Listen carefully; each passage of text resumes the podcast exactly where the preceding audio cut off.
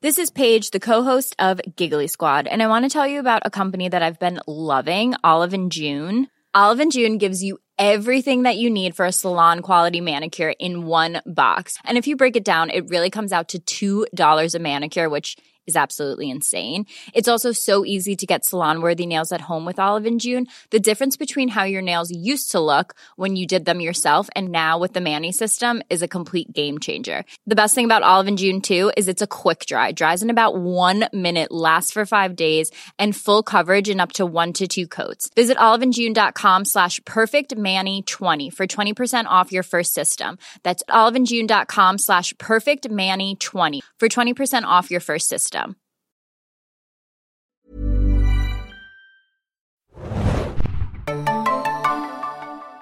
Ahoi, hoi, liebe Serienjunkies da draußen und willkommen zu einer neuen Podcast-Besprechung. Diesmal treffen wir vielleicht in Schwarze, denn wir besprechen Hawkeye, die neue Disney Plus Serie von Marvel. Äh, ich bin Adam und mit mir im Abstandsstudio ist heute Bro, Hannah hier, moin, Bro. Tracksuit Hannah ist nämlich auch mit mir am Start. Ja, wir haben uns die ersten beiden Folgen der neuen äh, MCU-Serie angeschaut und haben Bock, die zu besprechen, denn ähm, Jeremy Renner und Haley Steinfeld äh, sind hier in den Hauptrollen zu sehen. Ähm, basierend auf einer meiner wirklich absoluten Lieblings-Comic-Runs, muss ich dazu sagen, habe ich auch schon in meinem ausführlichen Review gesagt, nämlich dem Hawkeye-Run von äh, Matt Fraction und David Aha.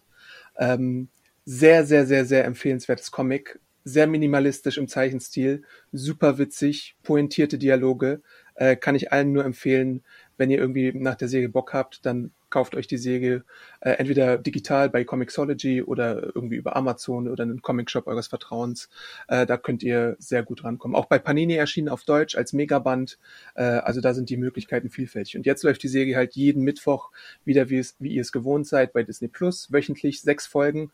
Äh, die ersten zwei liefen schon, sodass wir vor Weihnachten noch fertig sind mit Hawkeye. Äh, aber bevor wir tiefer noch in die Besprechung einsteigen wollten, brannte dir noch was auf der Seele, Hanna, oder? Ja, ich muss ja gestehen, dass am Wochenende so ein paar Mails uns erreicht haben über podcast.serienjunkies.de und zwar vor allem über Wheel of Time. Also die Serienjunkies da draußen wissen natürlich, dass äh, am Freitag vor zwei Wochen die neue Fantasy-Serie Wheel of Time bei Amazon gestartet ist. Erst drei Folgen, jetzt die vierte Folge am vergangenen Freitag. Und Tim und ich haben Donnerstag noch einen Podcast dazu aufgenommen und haben versucht, äh, irgendwie über diese drei ersten Folgen zu sprechen, die auf den Büchern, wie gesagt, basieren. Ich glaube, es sind auch 14 Bücher oder mehr, im Englischen zumindest, und wir haben es getan, obwohl uns beiden bewusst war, dass wir keine, kein Buchwissen haben da irgendwas. Ähm, wir beide sehr Fantasy-affin sind, was wir, glaube ich, auch in den letzten Jahren bei Serienjunkies in den Artikeln und auch Podcasts bewiesen haben. Aber wir dann trotzdem so ein bisschen eigentlich die, sage ich mal, unwissendere, allgemeinere Zuschauerschaft ähm, versucht haben, wieder darzustellen und wie auch wie ich weiterhin finde, berechtigt recht verwirrt waren vom Piloten, den ich auch weiterhin nicht sonderlich gut finde. Ähm, ich muss aber auch gestehen, und da gebe ich den Kritikern äh, in den Mails auch absolut recht, dass äh, meine Moderation vielleicht so ein bisschen all over the place war. Ich finde es auch weiterhin extrem schwierig, drei Folgen zu besprechen. Ähm, und muss auch gestehen, dass mir das Ruder da irgendwie, das Rad völlig äh, abhanden gekommen ist teilweise. Ähm, also das tut mir wahnsinnig leid, aber auch nochmal der Hinweis, also wir wollen da wirklich keinerlei Fans irgendwie ähm, schlecht machen oder die Buchreihe äh, schlecht machen oder ähnliches. Mittlerweile ist es aber auch so, dass halt fast alles an Serien irgendwie auf Büchern, Comics oder sonst was äh, basiert. Und äh, im Endeffekt bleibt uns dann immer nur die Entscheidung, besprechen wir es eventuell auch mal ohne Buchwissen oder besprechen wir es halt gar nicht. Und ähm, wie gesagt, ich fand es eine gute Entscheidung, es trotzdem zu machen. Ähm, ja, ich glaube, es war nicht so optimal. Deswegen, also verzeiht dafür. Ähm, ich fand die vierte Folge auch schon besser. Wie gesagt, ich gucke ja auch weiter. Das war ja auch das Fazit, glaube ich, was wir gegeben haben. Ich habe auch allen Schreibenden geantwortet. Ich hoffe auch lieb. Äh, also bitte seid uns nicht zu böse. Ähm, und vielen Dank teilweise auch. Wir haben eine Mail bekommen, Adam. Ich weiß nicht, ob du die gesehen hast. Ich glaube, die war, wenn man sie ausdrücken würde, irgendwie zehn Seiten lang. Ja, die habe ich gesehen. das war fast ein, noch ein weiterer Roman aus der Reihe. Also in dem Sinne schon mal vorab. Äh, mea culpa diesbezüglich. Ähm, Dexter haben wir dann auch noch besprochen, wo es ja auch eine sehr, sehr, sehr, sehr intensive Fangemeinde gibt. Und auch da waren Bjane und ich, die wirklich auch Ultra-Fans sind. Und ich kenne, wie gesagt, auch den ersten Roman Roman, witzigerweise, nur so mal Buchwissen auch andeuten. Ähm, und da waren wir auch nicht so begeistert von der neunten Staffel, die jetzt läuft und haben auch ein bisschen Shit bekommen von den Dexter-Fans. Also ich hatte das Gefühl, am Wochenende kam nur irgendwie ein Shitstorm nach dem nächsten rein. Ähm, also denkt immer dran, wir versuchen wirklich unser Bestes zu machen und wir versuchen auch unsere Kritikpunkte argumentativ unter Beweis zu stellen. Und manchmal gelingt es vielleicht besser, manchmal gelingt es uns vielleicht auch nicht so gut. Aber ich denke jetzt irgendwie in 600 Folgen haben wir auch bewiesen, dass wir immer versuchen, fair mit dem Material umzugehen. Und wie gesagt, da irgendwelche Fans zu diskreditieren, ist auf gar keinen Fall irgendwie auf der Agenda bei uns. Das Gegenteil ist eher der Fall. Wir sind ja auch Fans, ne? sonst würden wir ja nicht drüber sprechen. So viel dazu. Man muss natürlich auch dazu sagen, bei über 500 Serien, die so im Jahr starten, und wir versuchen ja auch die meisten, was uns natürlich auch nicht gelingt, weil die Redaktion klein ist, aber die meisten zumindest mit einer Pilotreview zu betreuen oder sowas. Viele, die dann so Highlights sind, versuchen wir dann auch mit einer Staffelreview äh, abzudecken, je nachdem, ob die Zeit da ist oder nicht. Aber es wird halt auch immer schwerer bei der schieren Anzahl von Serien und dann auch noch irgendwie, äh, weiß ich nicht, bei Outlander neun Bücher, bei Wheel of Time 14 Bücher, bei Game of Thrones, wie viele Bücher es da auch immer im Endeffekt Fünf. werden. Englisch. Äh, genau, Gibt. und da kommen ja dann noch ein paar dazu. Also ist manchmal nicht so ganz einfach und ich glaube, es kann auch nicht der Anspruch sein, einfach, ähm, dass ähm, man jedes Buch äh, auswendig kennen müsste, um eine Serie zu sehen. Und das muss Amazon ja auch nicht als Anspruch haben. Also du musst ja völlig unbefleckt an Wheel of Time gehen können, auch ohne eine Seite des Buches gelesen haben zu können. Und wenn ich dann die Serie trotzdem nicht überzeugt, dann ist es vielleicht auch eher ein Serienproblem als ein Problem, ob man jetzt das Buch gelesen hat oder nicht. Aber Adam, alle genannten Serien gerade eben, die du nennst, ich habe ja die Bücher gelesen. Ich habe alle Game of Thrones Bücher gelesen, sogar sozusagen die Companion und das Neueste, was ja jetzt nicht mit der Serie, also jetzt mit der, der Spin-off-Serie nur zu tun hat. Ich habe alle Witcher Bücher gelesen. Ich habe die Witcher Games gespielt. Ich habe alle Outlander Bücher bis Band 5 gelesen, also Englisch. Deswegen, glaube ich, stört es mich auch so besonders, dass mir das so vorgeworfen wird, weil ich immer denke, ich versuche ja mein Bestmöglichstes, noch irgendwie die Buchvorlagen zu kennen. Weißt du, ich versuche es Ja. wirklich, Adam. Und jetzt bei Wheel of Time ist es mir halt nicht gelungen, aber du kannst dir vorstellen, ich war so grantig am Wochenende, dass ich das erst, den ersten Band angefangen habe zu lesen und auch schon ein Drittel durch bin. Hate fett. Reading. Mhm, Ja, wirklich, wirklich. ähm, also deswegen, wir versuchen, wie Adam schon sagt, wir versuchen wirklich da irgendwie echt viel, viel, viel Nerdwissen auch anzuhäufen. Und Adam, du wirst lachen, aber ich kann ja heutzutage in diesem Podcast, also heute auch Comicwissen andeuten. Ah, sehr gut. Äh, ja, ich habe ja irgendwann viel gelesen, als ich jünger war, vor allem so normale Bücher. Inzwischen lese ich halt ta tatsächlich hauptsächlich viele Comics, äh, um da auch immer am, am Ball zu bleiben. Und deswegen habe ich mich in diese Richtung spezialisiert. Und mir sind ja auch Fantasy-Bücher äh, gar nicht so lieb, einfach so einfach als Genre und so.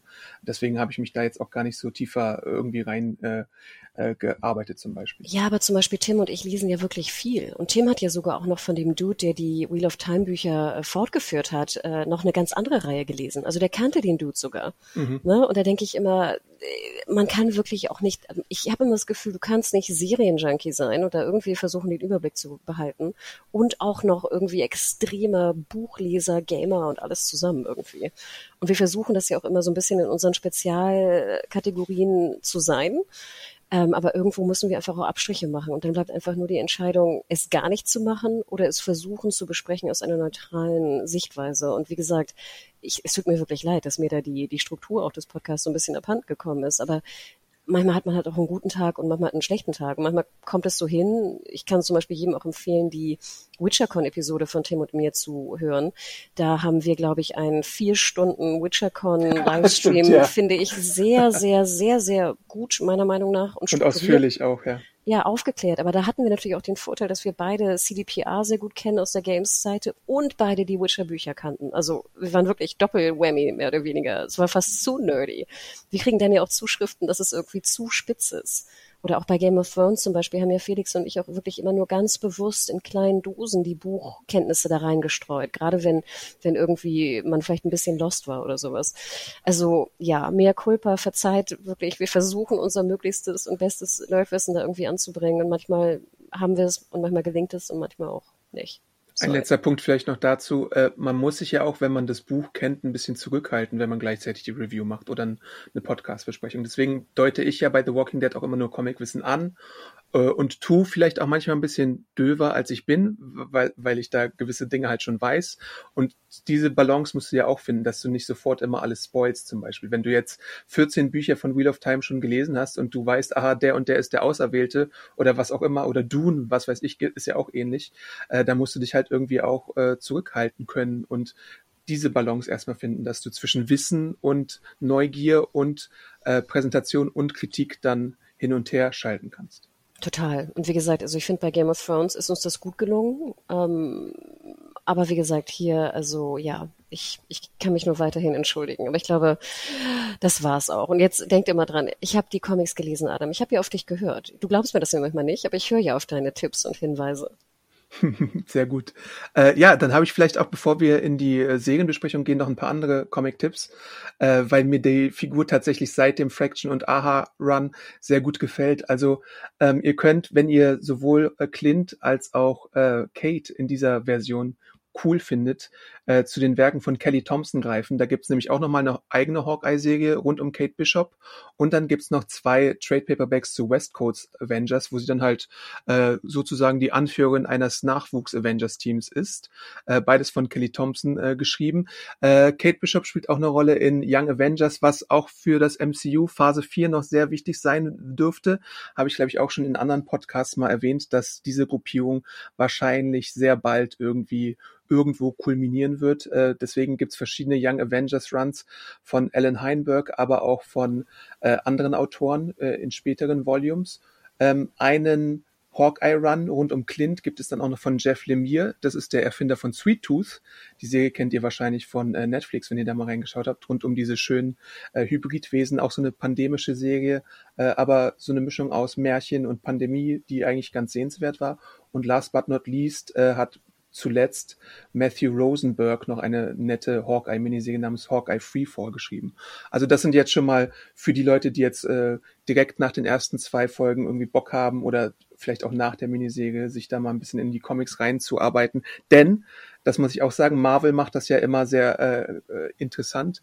Äh, zum Start gibt es jetzt gerade bei Comixology auch sehr große Sales. Also da könnt ihr zum Beispiel einen Trade Paperback für 99 Cent in den USA oder ich glaube, ist, der Preis in Deutschland ist 1,29, gerade wenn es super günstig ist, ergattern oder so zwischen 1,29 und vielleicht 5 Euro für, für die einzelnen Trade Paperbacks bezahlen, was normalerweise irgendwie 10 Euro bis 30 Euro oder sowas wäre. Also da mal reinschauen. Ich wollte gerade sagen, ich hatte nämlich geguckt, ich glaube bei Amazon habe ich so ein, so ein Companion-Band oder so von diesem Hawkeye Run nicht gefunden, aber ich habe auch bei Comixology geguckt, habe ich nämlich auch von dir gelernt. Und da gab es gerade, glaube ich, die ersten vier oder fünf ähm, Issues von Hawkeye für 1 Euro und 9 Cent. Ja. Also ich kann wirklich jedem, der auch wenig mit und jede, die wenig mit, mit Comics irgendwie im Hut hat, raten, mal die, diese 1,09 Euro auszugeben, weil es ist einfach so unfassbar cool gezeichnet. Ja also vielleicht kann ich so viel schon vorweg sagen, also in diesem Run, den du so liebst, ich finde, das, das ist fast schon Industriedesign, finde ich, was ja. da angewandt wird. Ich weiß nicht, ob Aja, Aha, wie auch immer ausgesprochen Aha. wird, vielleicht so ein Industriedesigner früher war oder so, aber das ist wirklich ganz ungewöhnlich, bezaubernd, super cool und ich finde, es wird ja auch ganz schön hier so ein bisschen übernommen teilweise. Ja, ähm, Aha ist da ein super Spezi, was minimales Design angeht. Das ist auch in anderen äh, seiner Serien, dann wird das auch fortgesetzt. Er hat eine sehr gute Cover-Run gemacht, auch für eine Scarlet Witch-Serie. Äh, er hatte neulich eine Creator-Owned-Serie mit äh, einer anderen Schöpferin gemacht. Äh, ich glaube, die heißt Seeds. Ähm, da gibt's jetzt auch den Trade Paperback. Eigentlich sollte das in so vier Ausgaben erscheinen, aber dann erschienen nur die ersten zwei und dann wurde doch so umgemodelt, dass man auf ein Trade Paperback Format gegangen ist. Äh, aber er ist auf jeden Fall ein super duper Zeichner und leider muss man dazu sagen, leider, leider, leider macht Marvel da eine Sache, die habe ich auch im ersten Review erwähnt, nämlich sie nehmen die Designs von Aha und Co. Äh, im Vorspann und auch im Abspann, arbeiten die so ein, haben Pizza Dog übernommen, Lucky, äh, über den wir auch noch sprechen werden und vergüten dann leider nicht solche Leute wie Aha dafür, weil es eine Work for Hire, weil es eine Work for Hire Produktion ist, hat Aha nur für den Comic Run quasi Geld bekommen. Und jetzt, wenn es in einer Serie oder einen Film äh, adaptiert wird, dann gibt's leider keinen äh, Bonuscheck dafür. Also es kann sein, dass es man bei DC ist es besser gelöst, die kriegen tatsächlich einmal einen kleinen Check dafür, aber Marvel wird jetzt sehr äh, offen von den Machern kritisiert, die das so in den 2000ern und darüber hinaus für sie gemacht haben dass es keine extra Vergütung gibt. Ed Brubaker, der den Winter Soldier, also Bucky, geschaffen hat, war auch zum Beispiel beim Fatman Beyond Podcast zu Gast. Und der hat da sehr, sehr, sehr ausführlich über diese ganze Situation geredet und äh, hat auch Marvel sehr an den Pranger gestellt. Inzwischen sind beide halt auch eher so ein bisschen äh, von Marvel abgewandert und machen ihre Creator-Owned-Projekte, also so Independent-Comic-Projekte, wo sie dann äh, etwas auf ihrer eigenen IP quasi erschaffen und davon dann mehr haben. Auch manchmal bei Image Comics oder bei anderen Verlagen, Dark Horse Comics oder so sind dann andere äh, Verlage, wo dann die Beteiligung der Schöpfer ein bisschen besser gelöst ist. Aber so jemand wie Aha ist auch bei Twitter sehr dafür da, dass er mal äh, vergütet wird und überhaupt auch seine Kollegen dafür mehr und besser vergütet werden. Weil ich hätte im Vorfeld noch irgendwie mitbekommen, dass hier Fraction, ne, der, der, ja, unterscheidet man das immer, der Autor, genau, dass er ja auch involviert war hier in die Serie Hawkeye. Und ich hätte wirklich gedacht, wenn du, wenn du die Designs fast eins zu ja. eins und die Farbschemata irgendwie übernimmst, dass du dann, mhm. dann gib ihm doch 50.000 und gut ist, weißt du, dann seid ihr ja. happy und alles gut. Aber ich verstehe nicht, warum. Ich meine, die ganze Werbekampagne ist ja auch mit seinen Designs absolut, teilweise. Absolut, ne? die Poster, ähm, die Trailer, alles. Ne, und dann, echt, dann gibt ihm doch irgendwie, wie gesagt, er muss ja auch nicht 10 Millionen kriegen, wie, ich weiß nicht, Wonder Woman oder irgendwas, weißt du, aber mhm. versuch dich doch irgendwie gut zu stellen. Und du hattest mir das mal erzählt, dass die eigentlich die Künstler so ein bisschen und Künstlerinnen Angestellte sind, ne, und keine genau. Rechte haben an ja. ihrem Werk.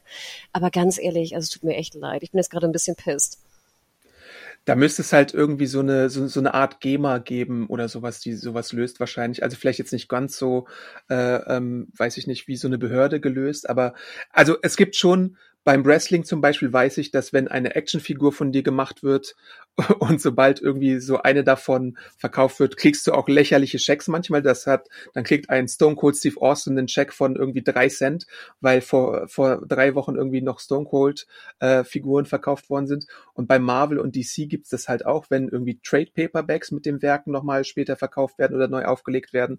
Aber tatsächlich, wenn das Film- und TV-Werke sind, dann bist du völlig auf den Goodwill der Verlage und der großen Firmen, also Disney oder AT&T, Warner Brothers angewiesen und DC ist da tatsächlich die bessere von beiden Firmen momentan, wie ich das mitbekomme, wenn ich so die äh, Quellen und die Autoren und Künstler selber äh, lese. Boah, schade. Also ja, tut mir echt leid. Jetzt weiß ich gar nicht, ob ich nochmal hier die Comics wirklich, obwohl ich tue es einfach. Nein, wirklich. Schaut euch, äh, lest äh, zumindest die ersten paar Bände und schaut euch dieses, dieses super geile Design an. Ähm, also ja, aber es macht mich jetzt echt ein bisschen traurig, dass ein Multimilliarden-Dollar-Konzern da nicht seinen Künstler irgendwie bezahlen kann, korrekt. Finde ich echt scheiße.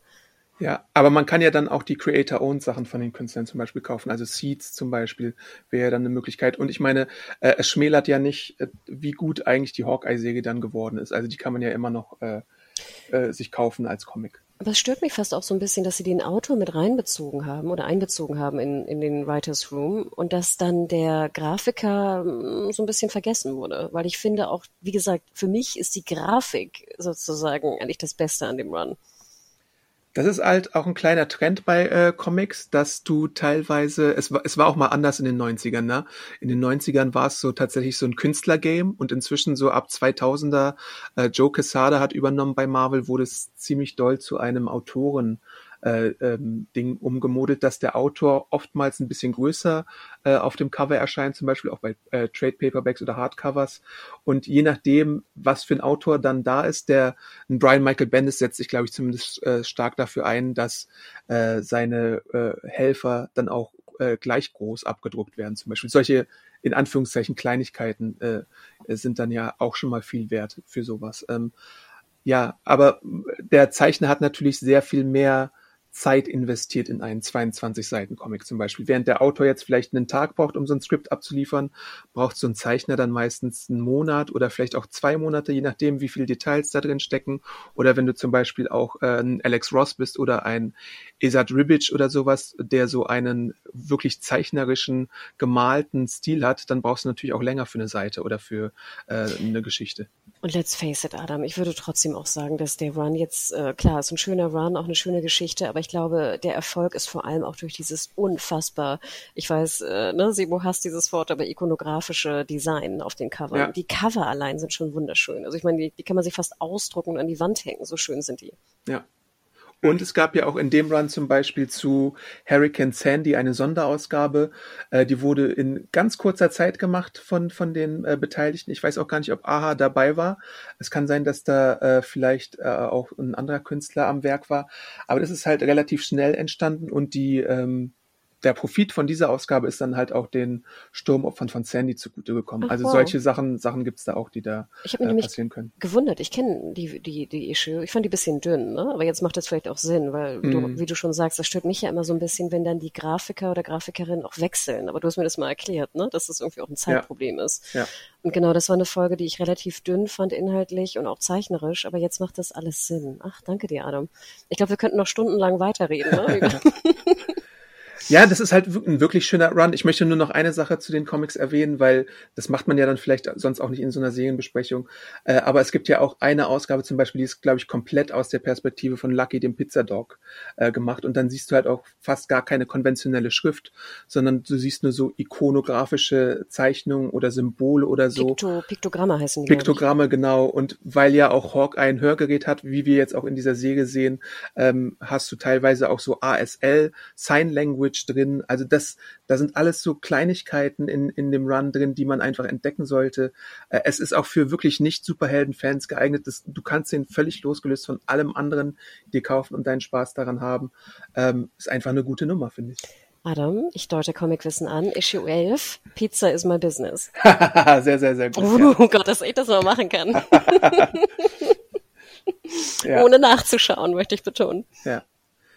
Ähm, ja, aber die Serie ist ja jetzt gestartet und äh, wir brauchen ja einen kleinen Übergang. Ähm, sechs Folgen habe ich schon erwähnt vorhin, zwei äh, zum Start. Das fand ich diesmal auch eine gute Taktik, denn ich finde, der Pilot ist ein bisschen schwächer als die zweite Episode.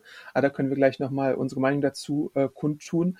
Die Kreativen der Serie äh, sind zum Beispiel Katrina Matthewson, äh, da habe ich nachgeschaut, die kennt man aus von der kurzlebigen Baseball-Serie Pitch oder der Quiz-Show at Midnight. Äh, Tanner Bean hat zum Beispiel bei Gallivant, Grandfathered, This Is Us, The Neighbors mitgearbeitet und Jonathan Igler, der hier die Position des Headwriters hat, weil Marvel ja irgendwie äh, im Fernsehen, also Marvel Studios, Marvel TV, MCU, äh, die Showrunner-Bezeichnung meidet, ist Headwriter. Und der hat äh, gearbeitet an äh, diversen Sachen, darunter von, von uns wahrscheinlich favorisiert Madman als Story Editor und auch als Autor, äh, aber er war auch Produzent bei sowas wie Bridgerton, Sorry for Your Loss, Pitch äh, und Shut Eye. Und dann gibt's noch Trin Tran, äh, auch eine äh, Produzentin, die dann zum Beispiel bei Civil War, Avengers und Iron Man Filmen schon mitproduziert hat. Äh, ich habe schon erwähnt, Hauptrollen spielen Jeremy Renner und Haley Steinfeld ähm, als Clint Barton, den wir ja aus diversen Avengers-Filmen können. Und ähm, Steinfeld kennen wir aus Pitch Perfect oder zum Beispiel auch neulich äh, Dickinson von Apple TV Plus oder Can Song Save Your Life und ganz vielen anderen Sachen auch. Ähm, der eine Western-Film zum Beispiel, auch True Grit, da habe ich sie, glaube ich, zum, äh, mit zum ersten Mal gesehen, wo sie so eine äh, Pistolero-Heldin, Nachwuchs-Cowgirl äh, gespielt hatte, zusammen mit dem guten äh, alten Jeff Bridges, glaube ich, ne? Oder, mhm. oder war es war es äh, der Thanos-Darsteller Josh Brolin? Ich bin mir bei dem Film gerade gar nicht sicher. Vielleicht spielen sie sogar beide mit und einer ist Held, einer ist Antagonist. Ist ein bisschen lange her, habe ich jetzt nicht nochmal nachgeschaut, aber so ungefähr, ja. Ich musste auch ein bisschen schmunzeln. Also ich zum Beispiel mag Katie Steinfeld sehr gern. Ich mag auch Dickinson gern, obwohl ich glaube ich die dritte Staffel noch gar nicht gesehen habe. Aber ich, ich finde es wirklich eine sehr sympathische Darstellerin. Und ich musste sehr daran denken, denn ich durfte sie ja auch mal interviewen zu Dickinson. Mhm. Und ich weiß, dass du mir damals noch eine Frage zu Hawkeye gegeben hast. Ja. Und ich finde es immer ganz interessant und ich glaube auch die, die Hörer und Hörerinnen da draußen wissen das ja auch, wenn du als Pressevertreter da irgendwie oder Vertreterin auf so ein äh, Press-Event gehst, du darfst ja eigentlich nicht zu anderen IPs fragen. Ne? Das genau, ist immer ja. so die große Regel. Es muss immer nur um diese eine Serie gehen, zu der du eingeladen bist oder der eine Film. Und ich weiß nicht, wie du das machst, Adam, aber ich habe dann immer so ein, zwei Fragen, die ich versuche reinzusneaken, wenn es besonders gut lief. Ich traue mich das nicht, wenn es schlecht lief oder wenn schlechte Stimmung herrscht. Man merkt das ja ziemlich schnell, ob die irgendwie gestresst sind oder ob da irgendwas vorgefallen ist vorher. Aber hier bei Dickinson war das halt so ein ganz sympathischer Raum, Hotelzimmer, jeder aß irgendwie Kuchen. Hedy Steinfeld und hier Jane Krakowski war auch da. Also es war super entspannt, sehr weiblich. Die Aufpasserinnen waren auch ganz entspannt. Und dann habe ich reingesneakt, ähm, Haley, äh, kennst du die Hawkeye-Comics und hast du sie gelesen? und weißt du noch, was sie geantwortet hat? Ähm, ich erinnere mich noch an die Situation, ja, ich weiß die, die Antwort nicht mehr im Detail, aber so ungefähr mache ich es dann auch meistens. Oder probiere es am Ende nochmal so eine Frage zu einem verwandten Thema reinzudrücken. Was hatte sie geantwortet? Genau, ich musste sehr lachen, weil Krakowski auch meinte so, uh, sneaky lady, ne, hat auch gelacht. ähm, aber selbst die Apple-Aufpasserinnen haben auch gelacht. Ähm, und dann antwortete Steinfeld, nein, habe ich nicht. Aber ich bin wirklich fasziniert von dem ganzen Marvel-Universum und würde gerne mehr darüber erfahren. Mhm. Mit so einem Hint-Hint. Also musste ich nur noch sehr drüber lachen, denn wenn ich ehrlich bin, Jeremy Renner und Hawkeye interessiert mir jetzt mich persönlich nicht so. Ich fand auch, ich meine, das ist ja auch so ein bisschen der Joke, glaube ich. In den Filmen fand ich ihn immer relativ dünn. Ähm, aber ich denke, wie gesagt, das ist ja auch der, der Sinn und Zweck jetzt auch der Serie und wo ja auch sehr viel Bezug drauf genommen wird und, und Späßchen drüber gemacht werden. Ich mochte aber sehr gern, dass jetzt also ein, ein, eine Hedy Steinfeld als äh, anderer oder neuer oder wie auch immer wir es definieren, Hawkeye dazukommt. Und darauf habe ich mich wirklich sehr gefreut. Ja, ähm, ich, mir fiel gerade noch ein, äh, apropos Sneaky-Interviews, ich hatte auch mal ähm, die gute, ach, wie hieß sie denn noch gleich? Ähm, Amy Adams. Nee, nicht Amy Adams. Ach Mist. Äh, die aus Notebook. Uh, Rachel McAdams. Rachel McAdams, genau, so Adams war aber auch richtig. Ich hatte sie zu äh, About Time, also alles eine Frage der Zeit, mal auch gefragt, so in so einer sneaky, sneaky Speedround, äh, ob sie dann mal im Marvel-Universum mitmachen würde. Und little did I know, wurde sie ja dann so zwei Jahre später, glaube ich, für Doctor Strange äh, gecastet. Also da hatte ich auch einen guten Riecher, äh, mhm. dass die in sowas reinkommt. Ähm, ja, aber Clint Barton als äh, Avenger und als Hawkeye äh, ist tatsächlich so ein bisschen der Joke äh, unter den Fans wahrscheinlich. Viele denken sich, hm, was kann der schon Großartiges, außer seine Bögen verschießen, äh, seine Pfeile verschießen mit seinem Bogen. Ist so ein typischer Normalo, wurde jetzt äh, in Age of Ultron auch zu jemandem mit einer Familie gemacht, der eine Farm hat und irgendwie drei Kinder, eine Frau und sowas. Da wurde ja auch viel da angedeutet, dass er vielleicht sterben könnte, wobei man dann diesen Bait and Switch gemacht hatte mit Quicksilver äh, interessante Figur in den Comics, in den Filmen bisher nicht so, aber ich glaube auch tatsächlich, dass die Taktik hinter manchen MCU-Serien bei Disney Plus, wie bei Scarlet äh, Witch und Wonder Vision und bei The Falcon and the Winter Soldier, bei Loki vielleicht gar nicht so, weil Loki schon immer populär war, aber tatsächlich so ein bisschen ist die Charaktere aus der zweiten Reihe ein bisschen besser zu charakterisieren. Bei Wonder Vision ist es hervorragend gelungen, muss man ja sagen.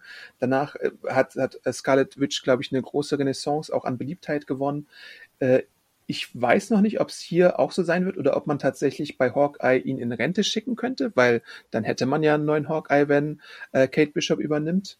Aber trotzdem kannst du ihm ja noch ein bisschen Screentime geben, ihn so als äh, äh krummeligen Mentor äh, einführen, was ja die zwei Folgen schon mal gemacht haben. Diese LARP-Sequenz ist da zum Beispiel auch so als abgebrühter Superheld, der sich so mit diesen LARPern abgeben muss, war für mich so ein bisschen mit das Highlight. Aber auch so, wenn er jetzt zum Beispiel da im äh, Captain America in Rogers the Musical sitzt und I Could Do This All Day hört und äh, sein Hörgerät schon ausgemacht hat, weil er es eigentlich gar nicht erträgt, was er da sieht und äh, wie schlecht eigentlich die Geschichte da eingefangen ist, finde ich schon amüsant, wie er dann dargestellt wird. Und an sich mag ich Renner ja auch, aber ich glaube, so als MCU-Figur hat er bisher auf jeden Fall noch wenig Charakterisierung bekommen oder könnte halt noch deutlich ausgebaut werden.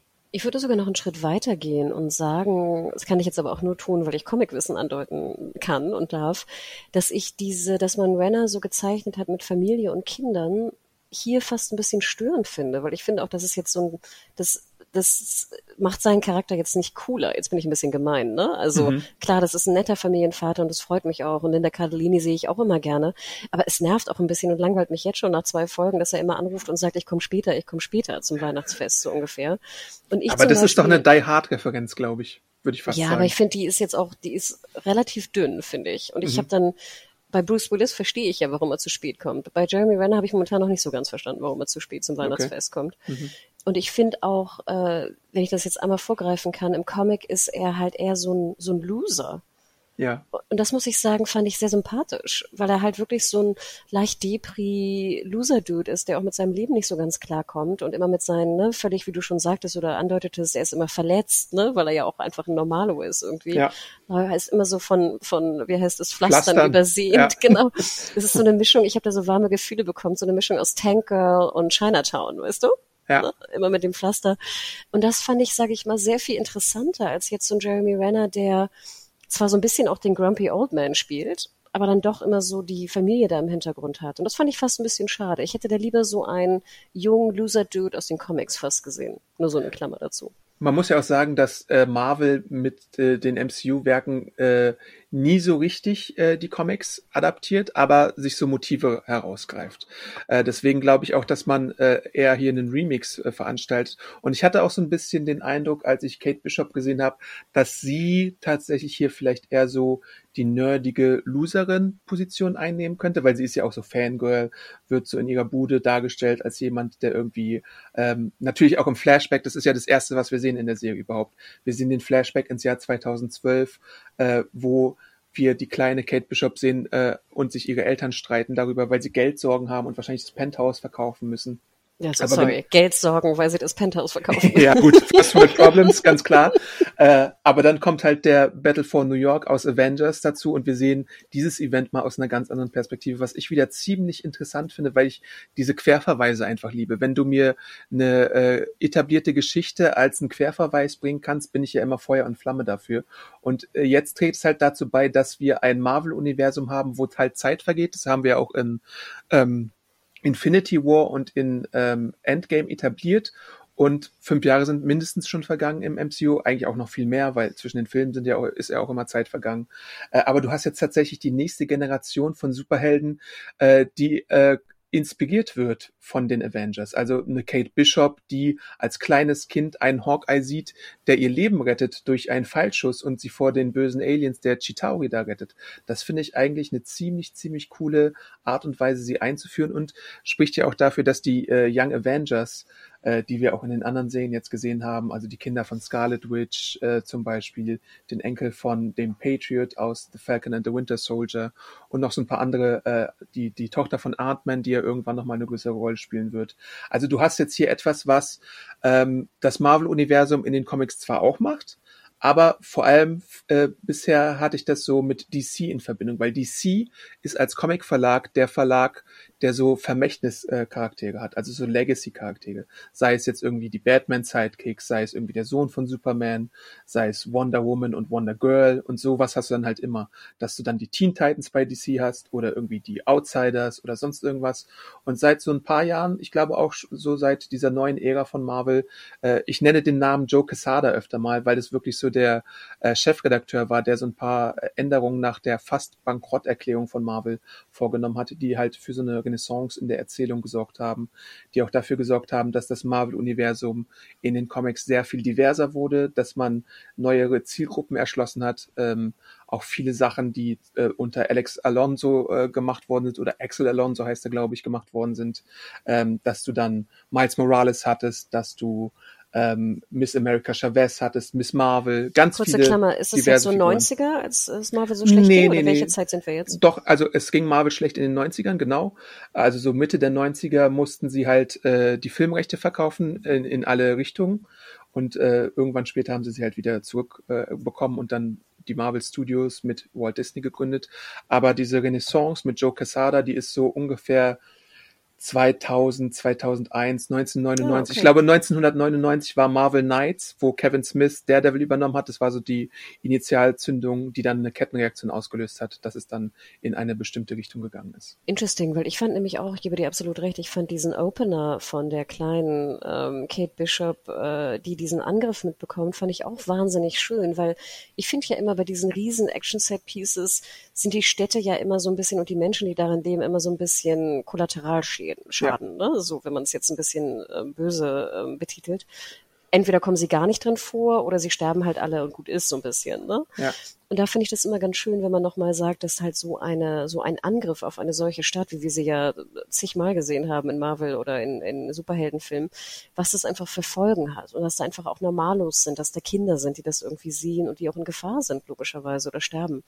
Und das fand ich auch wahnsinnig schön. Dann fand ich, war es sehr schön gedreht. Es war ja auch fast wie so ein One-Shot nachher aufgebaut, ne, wenn sie Ja. flieht, also wenn der, wenn das Penthouse kaputt geht. Ähm, nee, fand ich cool. War auch echt, war super. Also selbst ich als jetzt nicht großer Marvel-Fan hatte da warme Gefühle bei und fand es eine tolle Einführung. Und es ist auch die größte Action-Szene in den ersten beiden Folgen, muss man ja klar sagen. Danach kommt halt nichts mehr, was da so ein bisschen rankommt. Natürlich gibt es in der ersten Folge noch diesen Jackie Chan-Moment bei dieser Auktion da, in den Kate äh, so verwickelt ist, wo sie dann die Ronin das Ronin-Kostüm überstreift und sich so ein bisschen zur Wehr setzt. Aber man sieht schon, dass diese ersten, sagen wir mal, zehn Minuten da äh, Budgetfresser waren. Und das ist ja auch okay, so hat's ja auch The Falcon and the Winter Soldier mit dieser Flugszene gemacht. Äh, meinetwegen mach das, du ziehst halt den Zuschauer direkt damit rein und dann musst du auch für eine Weile erstmal gar nicht mehr noch mit so einem ähnlichen Ding kommen, finde ich meistens. Ähm, ja? Ever catch yourself eating the same flavorless dinner three days in a row? Dreaming of something better? Well, HelloFresh is your guilt-free dream come true, baby. It's me, Kiki Palmer. Let's wake up those taste buds with hot, juicy pecan crusted chicken or garlic butter shrimp scampi. Mm. Hello Fresh. Stop dreaming of all the delicious possibilities and dig in at HelloFresh.com. Let's get this dinner party started.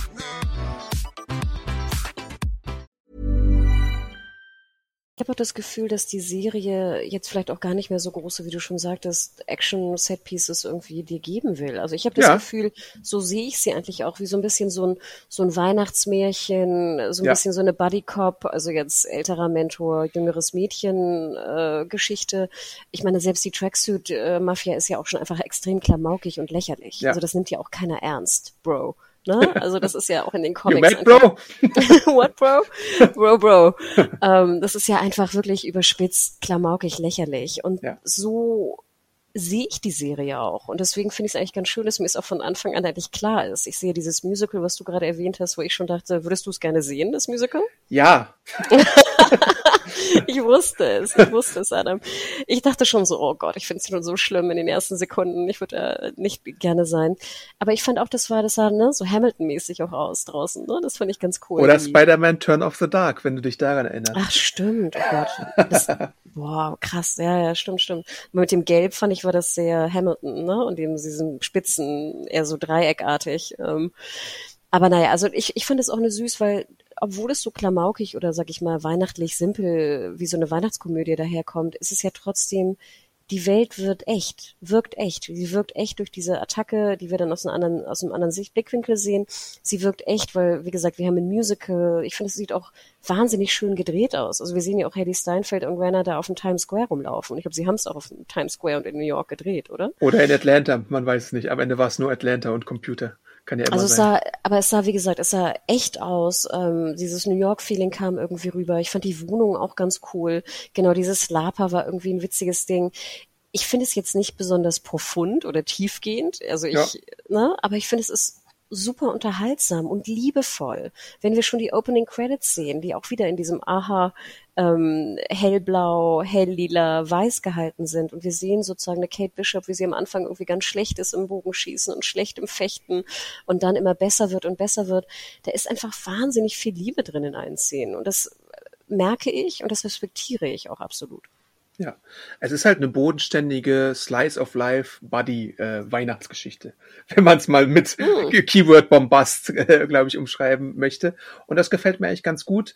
Ähm, die erste Episode fand ich noch okay, aber ich finde, sobald du dann Kate und äh, Clint zueinander schickst, also so von wegen, Clint ist ja eher so der, äh, ich glaube im Englischen gibt es das Wort reluctant oder sowas. Ich weiß nicht, ob es da eine deutsche Entsprechung gibt, mir fällt sie gerade nicht ein. Aber so der, er hat so, so ein bisschen, er möchte eigentlich gar kein, äh, gar keine junge Person unter seine Fittiche nehmen, äh, weil ja, eigentlich will er ja auch aus dem Helden-Game wahrscheinlich raus, aber es zieht ihn halt seine Ronin-Vergangenheit wahrscheinlich immer wieder rein. Wie man jetzt sieht anhand der Auktion, die ganz viel Geld irgendwie äh, Erzähl mir noch mal ganz kurz, Adam, das habe ich gar nicht mehr so drauf. Also ich habe die Filme ja alle gesehen, aber die Zeit, wenn Jeremy Renner, also Hawkeye, dann Ronan war, habe ich irgendwie nicht mehr so ganz drauf. Was ist da noch mal passiert? Kurzform, please. Ähm, ja, es gab den, den Snap und dann sind ja fünf Jahre vergangen und ich glaube, in den fünf Jahren äh, war Renner bzw. Clint Barton unterwegs und hat als Ronan für so Selbstjustiz gesorgt und sich dann so ein paar Feinde gemacht, aber auch äh, die Unterwelt aufgeräumt. Und ich glaube, ähm, genau darauf spielt die Serie an, möchte, glaube ich, da auch ein paar Lücken füllen. Das ist ja auch so dieses, der Kunstgriff, den dieser Snap mit den fünfjährigen Zeitsprung gemacht hat. Du kannst diese Lücken ja jetzt eigentlich ganz gut füllen. Hat ja Black Widow zum Beispiel auch äh, versucht zu machen. Und äh, viel mehr wissen wir, glaube ich, auch gar nicht drüber. Man sieht äh, äh, Hawkeye, glaube ich, in Endgame nur relativ kurz, wie er da sich durch Japan durchschnitzelt und das war es dann eigentlich auch schon. Aber was wäre jetzt so schlimm, wenn jetzt irgendwelche Mafiosis da sein Kostüm und sein Schwert äh, ersteigern? Naja, möchte es wahrscheinlich in die falschen Hände bekommen oder dass sich jemand äh, als ihn ausgibt und äh, seinen Ruf ruiniert. Das wäre ja Aber dann keiner weiß doch, dass er es ist, oder? Oder weiß man das? Das ist die Frage. Ähm, ich denke mal, ich muss Comicwissen andeuten. Ähm, es, es gibt mehr als eine Person, die im Ronin-Kostüm war.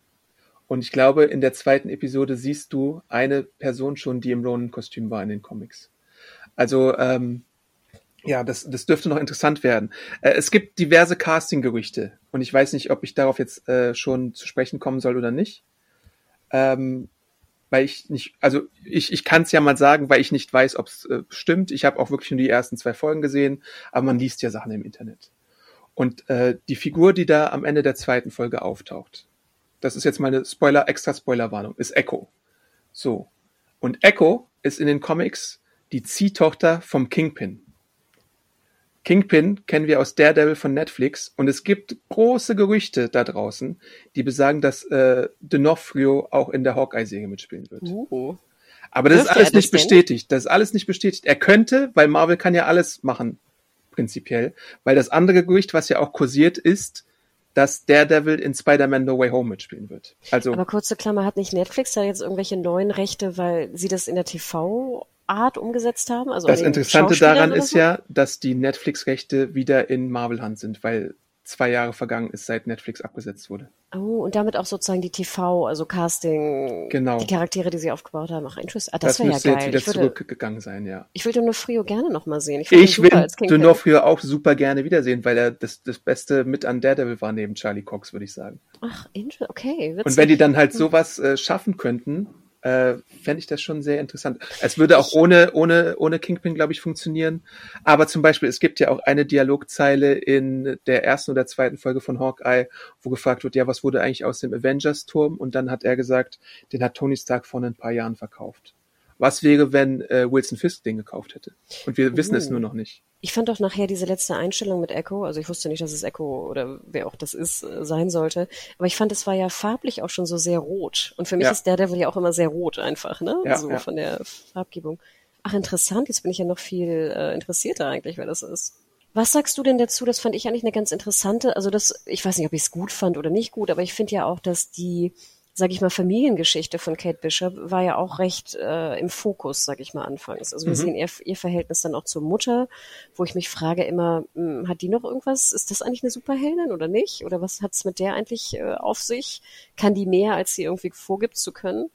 Dann haben wir so diese bisschen, sage ich mal, reichere New York-Verhältnisse. Sie hat auch einen neuen ähm, Verlobten, der auch so ein bisschen, ich weiß nicht, der wird wahrscheinlich auch ein Superheld, oder? Ein Bartzwirbler.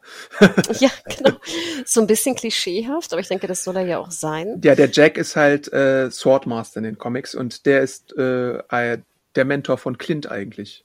Also von Hawkeye. Und da muss man mal sehen, wie das die Folge, äh, die, die Säge aufbauen wird, ob man da einen ähnlichen äh, Weg gehen wird und die beiden vielleicht eine Vergangenheit haben lässt. Weil wir wissen ja über Clint zum Beispiel von seiner Backstory wissen wir ja auch relativ wenig.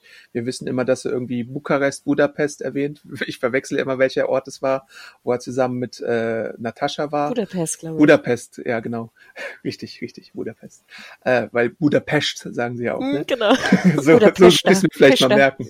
ähm, aber wir wissen ja auch sonst nicht so viel über seine Ausbildung. Also es kann ja auch sein, dass er, dass er irgendwo mal, äh, ihm muss ja irgendwer auch das Bogenschießen beigebracht haben und da wäre ja so jemand wie er vielleicht auch äh, eine Möglichkeit. Und natürlich ist es sehr auffällig und das fällt ja auch Kate auf und hat sie ja auch schon gesagt, was ist es eigentlich mit dir und deinen ganzen Schwertern? Und dann gibt es ja auch noch die Fechtszene und wir sehen ja auch, dass seine Skills vorhanden sind. Genauso, man muss bei Marvel inzwischen gleich bei jeder Figur einfach annehmen, dass es eine doppelte äh, einen doppelten Boden gibt, weil Mutter äh, Bishop hat natürlich vielleicht auch noch mal irgendwas, äh, was sie verbirgt, was wir vielleicht noch gar nicht wissen über sie. Aber dieser Schwertmeister, ist der denn gut oder böse, wenn man das sagen kann? Der ist in den Comics traditionellerweise meistens böse. Ich wollte gerade sagen, weil er wirkt ja auch eher so, ne? Wie du Ja. schon sagtest, mit dem Bartzwirbler eher so, äh, wie so der Bösewicht. Genau, und wir haben ja noch diesen Mord von diesem reichen anderen Dude. Ähm, ja, hat mich jetzt nicht so groß interessiert, wer da jetzt überhaupt der Killer war. Aber ich denke mir, gut, das wird ja irgendwann aufgeklärt werden. Genau, denke ich auch. Ich muss sagen, dann diese Jackie Chan-Szene, die du sagtest. Also ich finde, dass äh, erstmal muss ich sagen, Hedy Steinfeld in einem äh, in einem Anzug äh, sieht schon ziemlich gut aus. Ich fragte mich, ob das irgendwie auch so ein bisschen Queerbaiting war oder so. Könnte ich mir gut vorstellen, aber habe ich ja gar nichts gegen. Ähm, dass sie jetzt da so wild nachrecherchiert, die Uniform anzieht und da sich extrem anlegt mit den, mit der Tracksuit Mafia, fand ich ein bisschen konstruiert, aber hat mich auch nicht gestört. Und ich fand auch ganz ehrlich gesagt diesen Kampfszene innerhalb dieser Weinregale äh, auch ganz witzig und kreativ. Also ich liebte ja. das, wenn immer mit den Weinflaschen da so, weißt du, ich weiß nicht, ja. geschossen, gehauen, geworfen genau. wurde es wirkte halt alles nur so ein bisschen klamaukiger als jetzt irgendwie ernst oder ich hatte auch selten Angst um sie oder irgendwas, ne, so. Ja. Ähm, das Einzige, was mich so ein bisschen stört, ist, ich habe immer das Gefühl, dieses Ronin-Kostüm äh, durch die Maske, die so groß ist, muss es doch derbe schwer sein, darin zu kämpfen. Ja, ich glaube, durch Masken zu kämpfen ist sowieso immer schwer. Also äh, natürlich hast du so eine äh, Möglichkeiten, dass du dir da einen Visor reinbauen kannst, dass du ein bisschen besser durchsehen kannst. Aber ich glaube im Prinzip auch so, wenn Wrestler mit Masken äh, in den Ring steigen, sorry, dass ich schon wieder Wrestling erwähne, aber ist halt manchmal so, äh, ich glaube, das ist gar nicht mal so einfach und du musst dich erstmal überhaupt daran gewöhnen, wie das dann so ist. Also so auf Anhieb würdest du es wahrscheinlich nicht äh, super gut äh, schaffen können. Und, und sorry, wenn ich Maske sage, also sie hat ja diese Kapuze auf, ne? Die ja. so derbe, also ich meine, dein, dein, dein Sichtfeld ist ja komplett eingeschränkt zur ja. Seite hin, ne? Wo ich dann immer denke, möchte ich ungern in einem engen Raum mit fünf Typen kämpfen, wenn ich rechts und links gar nichts gucken kann, gar nicht sehen kann. Ich musste auch ein bisschen schmunzeln, weil dieses Bild, ne, dieses Video, was dann veröffentlicht wurde, ich finde, es ist unfassbar deutlich, dass es A eine Frau ist und B Haley Steinfeld. Allein weil sie so eine dominante und wunderschöne natürlich Augenpartie hat. Aber ich glaube, kein Mensch in Hollywood hat die Augen und die Augenbrauen von Haley Steinfeld.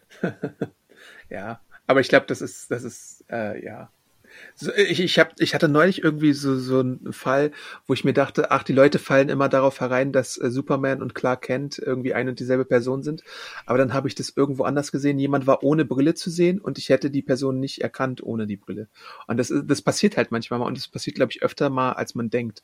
Also sowas kann ich, glaube ich, äh, nachsehen, dass das. Und ihr, wer kennt denn eigentlich äh, Kate Bishop schon in der Welt? Also bisher ist sie ja auch noch ein unbeschriebenes Blatt, muss man ja dazu sagen. Nee, aber so die Familie oder sowas, weißt mm, du, wenn du okay. in diesem mm. Event bist, weißt du, als Mutter, machst du dir vielleicht, liest du schon mal nach, was da irgendwie jetzt bei raus, ja, okay, warum das eigentlich gut. passiert ist oder so, ja. oder der Schwertwirbler da. Nee, ich gebe dir recht. Also die Clark Kent-Geschichte, ich glaube, wir hatten das mal in der Redaktion, das werde ich wirklich nie vergessen. Seitdem denke ich auch immer, ich würde Clark Kent wahrscheinlich auch nicht erkennen. Diese Geschichte, wie hier heißt nochmal die Schauspielerin von dieser Serie und dem Film hier, 500 Days of Summer. Äh, Zoe de Chanel, genau, da gibt's auch so ein Meme, ne? Äh, Fuck, Zoe ja. de Chanel ohne Pony ist ja. nicht zu erkennen. Ja, ja, ja keine Chance. Ja. Und seitdem denke ich dir genau das gleiche wie du, Adam. Ich denke auch wahrscheinlich, gut, ich sollte, ne, das ist wahrscheinlich. Nicht zu weit aus dem Fenster lehnen bei so. Ja, aber ich muss auch sagen, dass nachher diese Action-Szene, wo sie nachher in der Wohnung sind von Haley Steinfeld, die ich auch derbe cool fand, muss ich ganz ehrlich gestehen, diese, dieses Loft, ne, mit so den kleinen, ja, äh, muss Schieß wahnsinnig teurer sein in New York, aber sie kann es ja leisten. Ich wollte gerade sagen, ich meine, wenn sich jemand leisten kann, dann sie, ne, sie ist ja wirklich wohlhabend. Ähm, aber dann kam ja die Tracksuit Mafia und da ist so eine Szene, wo auch so ein Molotow-Cocktail geworfen wird und äh, Jeremy Renner oder der Stunt-Double, was auch immer, den so fängt durchs Fenster und wieder runterwirft. Ja. Das sah wahnsinnig gut aus, fand ich. Also es hat ja. mir irgendwie Spaß gemacht. Und auch wenn er dann so sein, das, das Feuerwehr, die Feuerwehrjacke anzieht, um hier seine Ronan-Kostüm wieder zurückzuholen und dann so den Lapern gehst, was du ja schon erwähnt hast. Es war einfach wahnsinnig sweet. Ich habe mich irgendwie amüsiert, obwohl das halt, wie gesagt, nicht deep war. Ja.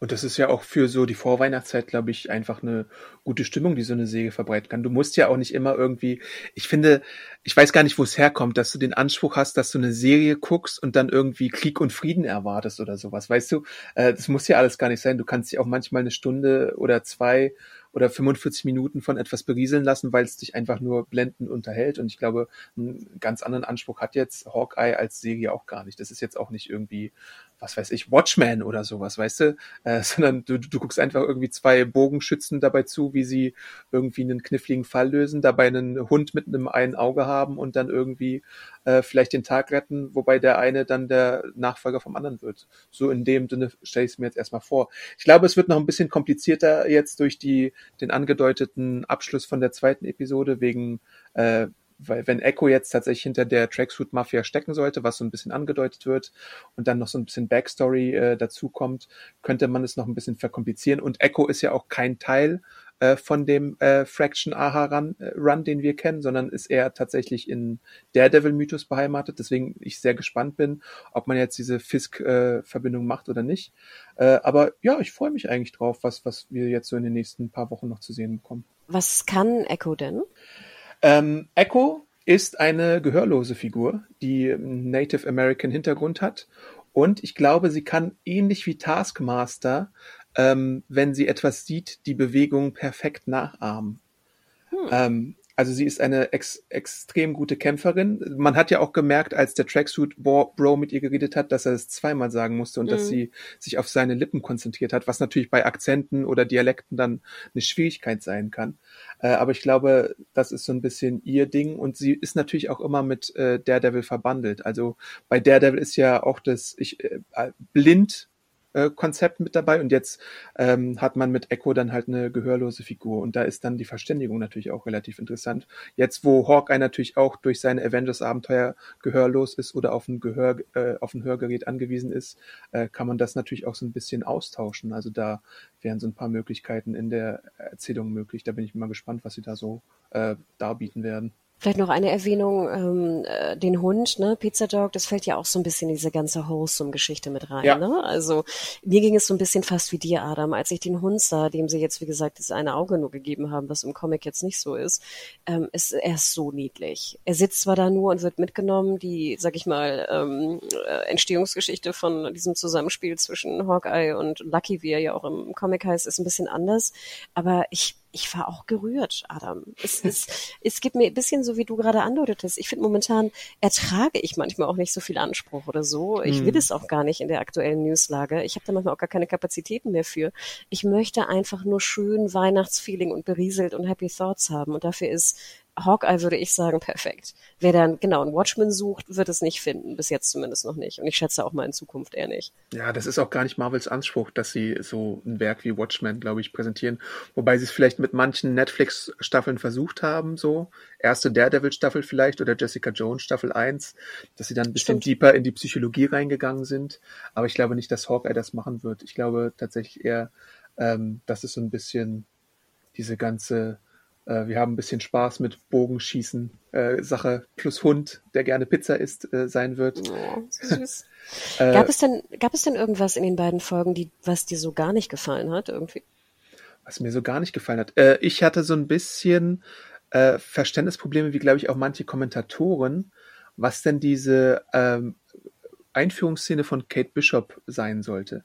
Also sie schießt ja mit ihrem Pfeil der eine, einen Tennisballaufsatz äh, vorne hat, auf diesen Glockenturm und auf die Glocke. Und die geht ja dann kaputt. Warum geht dann der ganze Turm eigentlich kaputt? Ich glaube, das hat, haben, hat man nicht so ganz verstanden, warum das so ist. War das einfach ein marodes Gebäude oder ein altes Gebäude, was einfach nicht mehr so viel ab kann? Weil sie hat ja irgendwie eine Wette verloren, glaube ich, mit ihren Studentenkolleginnen oder sowas. Und ja, und dann ist es halt eingestürzt.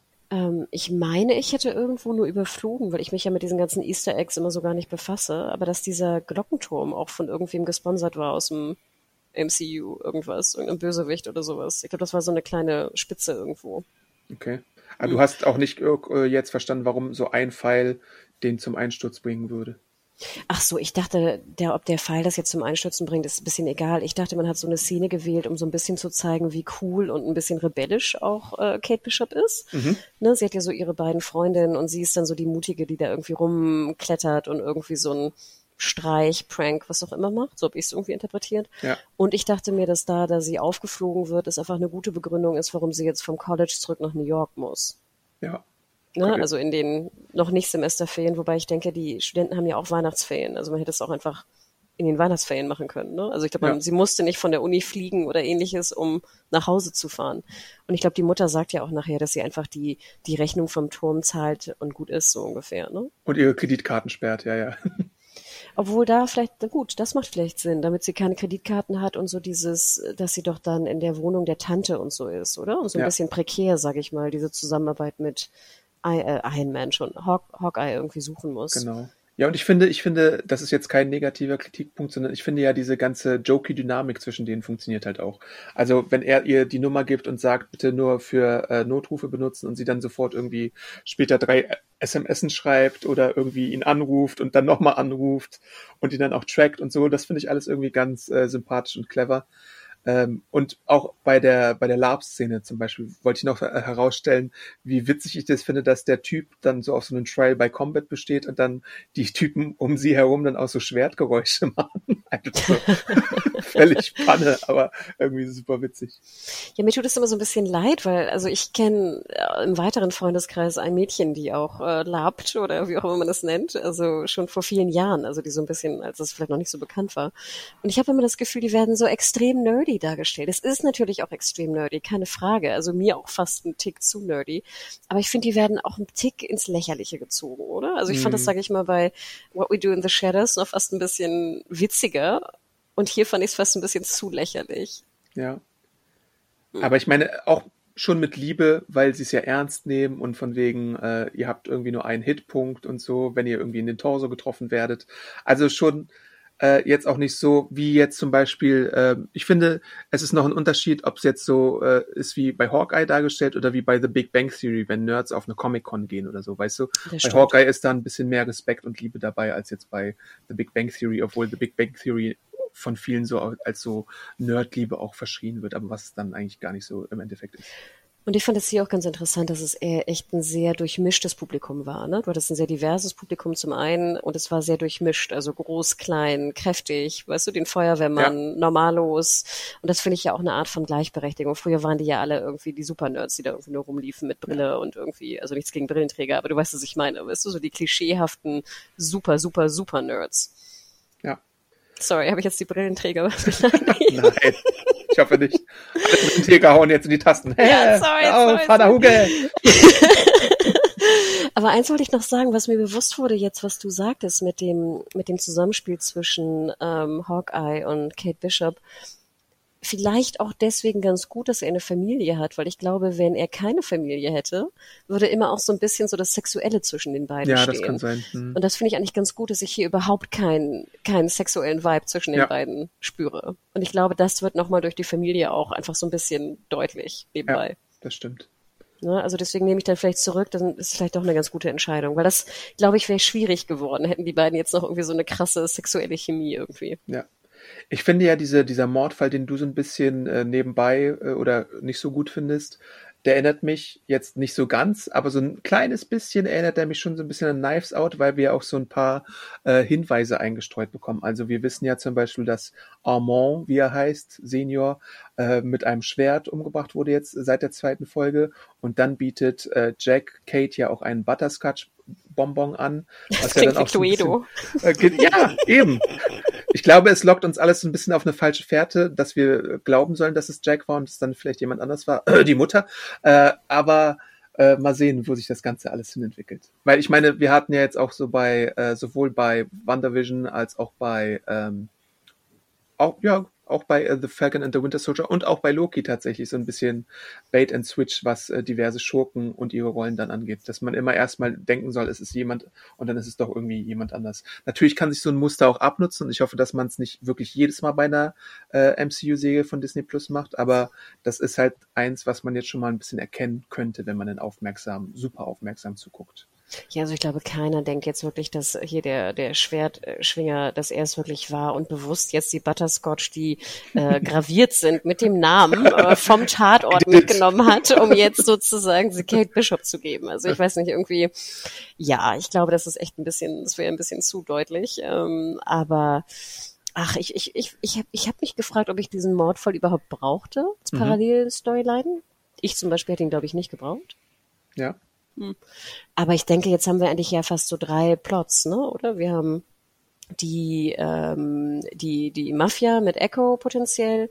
Wir haben den Mordfall und wir haben noch so ein bisschen diese, diese Bodycup äh, Familiengeschichte auch von, von ihm. Und ich meine, das sind, finde ich, drei, drei Und ob Hawkeye zu Weihnachten nach Hause kommt, Hannah, das ist Genau, die wichtigste genau. Plotline. Und ich finde, diese drei Geschichtsstränge, finde ich, sind eigentlich perfekt für eine, für eine Serie, weil ich glaube, auch die Folgen sind ja wieder mal auch nicht so lang. Ne? Also ich glaube, wenn man jetzt Intro und Outro abzieht, sind es auch wieder nur so knapp 40, oder? Genau, ja. ja. Wenn überhaupt, 35 vielleicht. Und das reicht auch, Adam. Weißt Ja. du, ich bin, ich bin gerade recht genügsam. Das stimmt. Das muss man unterscheiden.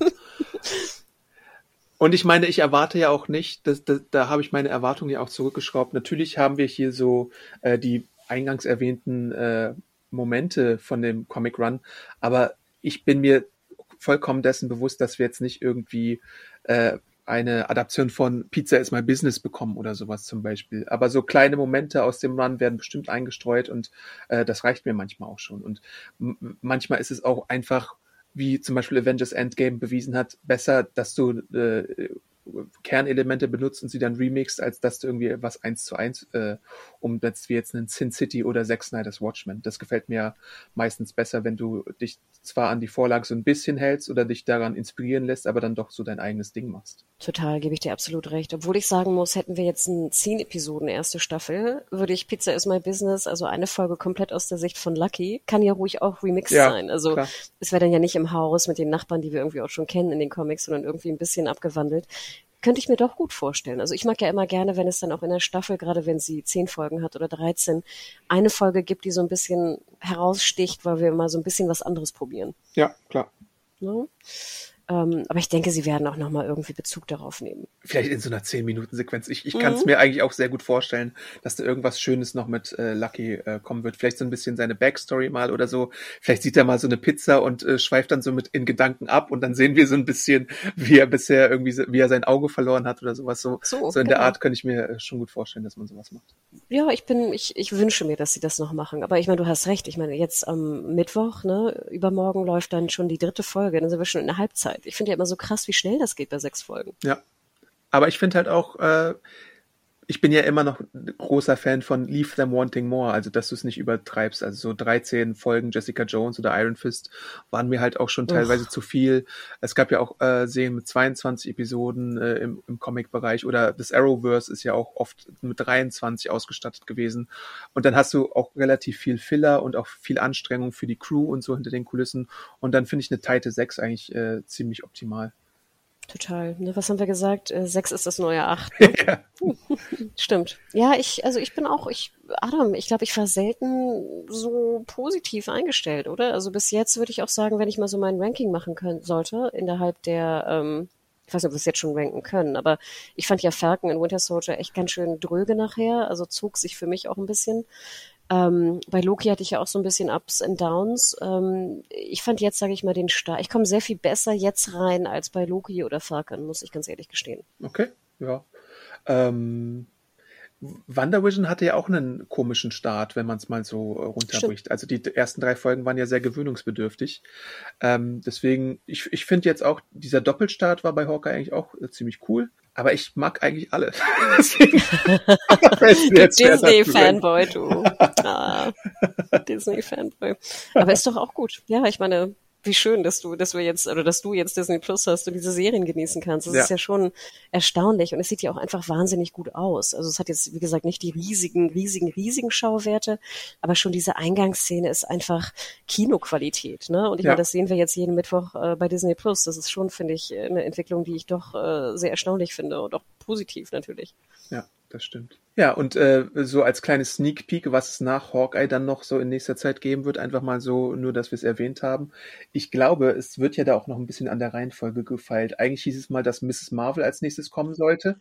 Aber ich glaube tatsächlich jetzt nach aktueller Planung wird äh, She-Hulk mit äh, das, äh, Tatjana Maslani als nächstes kommen. Und dann gibt's ja noch Moon Knight mit Oscar Isaac und mit Ethan Hawke als Schurke. Und dann irgendwann dürfte ja auch schon wieder Loki Staffel 2 äh, an den Start gebracht werden. Während wir jetzt im Kinobereich als nächstes äh, Spider-Man No Way Home haben und dann Doctor Strange in the Multiverse of Madness. Und deswegen denke ich ja auch so ein bisschen, weil Multiverse of Madness auf Mai verschoben wurde, obwohl ich glaube nicht. Ich hätte jetzt gesagt, vielleicht sehen wir Loki vorher, aber ich glaube es fast nicht. Aber vielleicht danach. Ähm, Aber haben wir dann zwischen Spidey und Strange Kein Marvel-Film im Kino? Kein Marvel-Film. Es könnte sein, dass noch eine der Serien kurzzeitig bis äh, Mai äh, angekündigt wird, aber bisher ist es halt noch nicht der Fall. Das ist ja schon eine ganz schöne Pause, ne? Fünf Monate. Ja. Also grö größer als jetzt in der letzten Zeit. Ja. Finde ich aber auch ganz gut. Also ich fand ja auch teilweise war es echt so, wenn alle zwei Monate ein neuer Marvel-Film kommt, ist es manchmal auch ein bisschen too much. Ja. Eine Frage noch äh, bezüglich Disney Plus im weiteren Sinne. Wann kommt die neue Mando-Staffel? Äh, das wissen wir noch nicht. Äh, wir wissen nur, dass The Book of Boba Fett am 29. Dezember startet und dann ja, ich weiß gar nicht, ob die sechs oder zehn haben. Mando 1 hatte auch nicht so viele Folgen, ne? Stimmt, und danach acht, glaub ich, müsste, ne? müsste ja dann irgendwann, äh, ich glaube, dass die jetzt gerade mit den Dreharbeiten angefangen haben für Mando. Also eher 2022 auf jeden Fall. Also ganz klar liegt auf der Hand, weil äh, das andere im Dezember startet. Und dann haben wir auch noch Andor, äh, Ahsoka und Obi-Wan Kenobi im Star Wars-Universum. Also da hätte man ja auch noch äh, andere Serien am Start. Moment, frag noch mal ganz kurz. Mando, haben Sie, haben die Dreharbeiten jetzt erst begonnen? Ja, weil äh, ein gewisser äh, Pedro Pascal dreht ja auch The Last of Us, wenn du dich erinnerst. Uh. Und Aber er dreht auch noch Filme. Also es könnte sich noch verzögern auf, weiß nicht, Frühling, Sommer oder sowas. Oder, was ja auch sein könnte, dass sie es erst äh, im Winter 2022 bringen. Und nochmal, eigentlich bräuchten Sie auch Pedro Pascal gar nicht mehr. Ja, gut. Sorry. Ach, Last of Us, stimmt ja, aber das heißt, Last of Us ist abgedreht? es ist entweder abgedreht oder wird gerade gedreht. Aber ich glaube, es ist auch noch nicht fertig. Nee, nee, fertig glaube ich ist es auch noch nicht. Aber ach, wild, okay. Ach, spannend. Da freue ich mich ja sehr drauf. aber na Judy, ja Wahnsinn. Ich hätte noch einen kleinen Tipp für dich. Ja, bitte. Und zwar auch einen allgemeinen Tipp an die äh, Berliner und Berlinerinnen da draußen, wenn ihr irgendwie äh, in der Stadt wohnt oder im Umkreis. Es gibt gerade ein Pop-up-Kino äh, im alten Tempelhofer Flughafen. Und zwar heißt das THF, also so wie das ehemalige Kürzel, ne? also nicht BER, sondern THF. Ähm, und es findet halt in der alten großen Eingangshalle, äh, haben sie da eine Leinwand aufgebaut, die auch ziemlich gut ist, plus Ton. Ton ist so ein bisschen hallig, weil es halt eine riesige Halle ist. Ne? Ich meine, dieser Bau ist ja auch äh, monströs. Ähm, aber da kann man, wie gesagt, äh, ins Kino gehen, ähm, guckt mal irgendwie THF, Berlin Kino, einfach googeln. Es sind so ein bisschen ältere Filme. Sie zeigen jetzt aber, glaube ich, auch nächstes Wochenende Dune. Wobei ich denke, Den neuen Dune? den neuen Dune. Okay. Sonst zeigen sie so E.T. und sowas. Also wenn ihr auch irgendwie hier Adam, du mit deinen Nichten oder so, ich weiß, ich glaube, die sind jetzt auch schon mittlerweile älter, aber wenn ihr nochmal irgendwie E.T. gucken wollt oder so, also auch nachmittags kann man, kann man hingehen. Und es ist einfach wirklich eine wahnsinnig geile Location, gerade wenn man noch nie in drin war. Also ich hatte ja mal vor zwei Jahren so eine Führung mitgemacht und das war schon komplett beeindruckend. Und jetzt kannst du halt einfach ins Kino gehen. Es ist auch super kontrolliert worden, sehr viel Platz da drin, ne, weil das halt ein Flughafen ist. Und nachher ist noch eine Bar, die ist auch offen, man kann Tischtennis spielen. Also ich fand es einfach ein wahnsinnig schönes Event, wenn man vielleicht jetzt noch mal ein bisschen sicher was Kleines unternehmen möchte, bevor irgendwann vielleicht gar nichts mehr geht oder sowas. Ähm, schaut einfach mal rein. Also für Kino und Flughafen, Architekturfans auf jeden Fall mal hingehen. Ja, cool. Ich habe auch schon überlegt, ob ich gehe, aber ich glaube, äh, da müsste, der, der Film müsste schon passen. Und da gab es ja auch ein interessantes Angebot auf jeden Fall. Da, da werde ich mich nochmal einlesen, glaube ich. Ich hatte den Artikel ja äh, irgendwie bei Tipp oder im Tagesspiel entdeckt und auch weitergeleitet. Fand ich, fand ich auch sehr imposant, wie das aussieht. Und äh, die Bilder, die du da hattest, waren, sahen ja ziemlich cool aus eigentlich. Ja, und wir haben irgendwie einen Zehner bezahlt und wie gesagt, sind Sonntag 17.30 Uhr hingegangen. Also es war wirklich einfach ein perfekter Nachmittag, früher Abend, so, weißt du, für ein Ja. cooles Event. Ähm, genau, und danke, dass ich das, ach, ich wusste gar nicht, ich hatte ganz vergessen, dass ich das von dir hatte, dass du es rumgeschickt hast. Sorry. Ja. Also nicht ein Tipp für dich, sondern ein Tipp für die Zuhörerschaft. Sorry, Adam. Ähm, aber nein, geht wirklich hin. Es ist äh, echt beeindruckend, muss Jo. ich ganz ehrlich sagen. Und ansonsten äh, ein Tipp an die Serienjunkies da draußen und unsere Leser auch oder Podcasthörer. Äh, ich habe mich nochmal mit äh, Masters of the Universe Revelations beschäftigt und da ja auch nochmal eine Review zu den äh, zweiten Folgen von Staffel 1 äh, äh, zu Papier gebracht. Äh, wenn äh, die Beteiligung noch reger wird, bei Facebook ist sie schon sehr äh, rege, muss man ja dazu sagen. Interessant auch, äh, wie die Meinungen da wieder mal auseinandergehen. Äh, dann denken wir ja vielleicht auch mal nach darüber, das vielleicht nochmal zu besprechen äh, in anderer Form. Äh, müssen wir mal sehen, ob wir da die Zeit dann finden. Äh, weil wir haben den ersten Teil ja schon besprochen, war auch eine sehr schöne, konstruktive äh, Unterhaltung und Kritik auch an, an den äh, äh, Stärken und Schwächen, äh, die wir da gesehen haben in den ersten Folgen. Äh, und auch den Backlash, den die Serie da verursacht hatte, könnt ihr auch nochmal im Podcast-Archiv nachfinden. Unseren Talk. Ich glaube, die Folge hieß äh, Dude, wo ist mein He-Man oder sowas, ne? Genau, äh, so genau. hatten wir sie benannt. Jetzt machen wir Dude, wo ist meine Tina? ja, genau.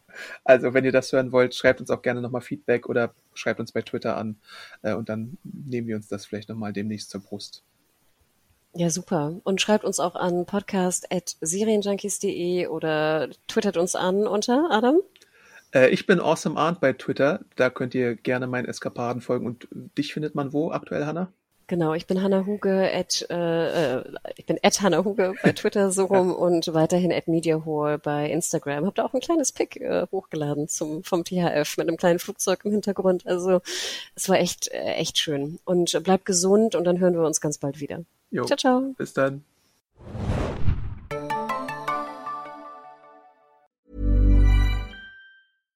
Hi, I'm Daniel, founder of Pretty Litter. Cats and cat owners deserve better than any old-fashioned litter. That's why I teamed up with scientists and veterinarians to create Pretty Litter. Its innovative crystal formula has superior odor control and weighs up to 80% less than clay litter. Pretty Litter even monitors health by changing colors to help detect early signs of potential illness. It's the world's smartest kitty litter. Go to prettylitter.com and use code ACAST for 20% off your first order and a free cat toy. Terms and conditions apply. See site for details.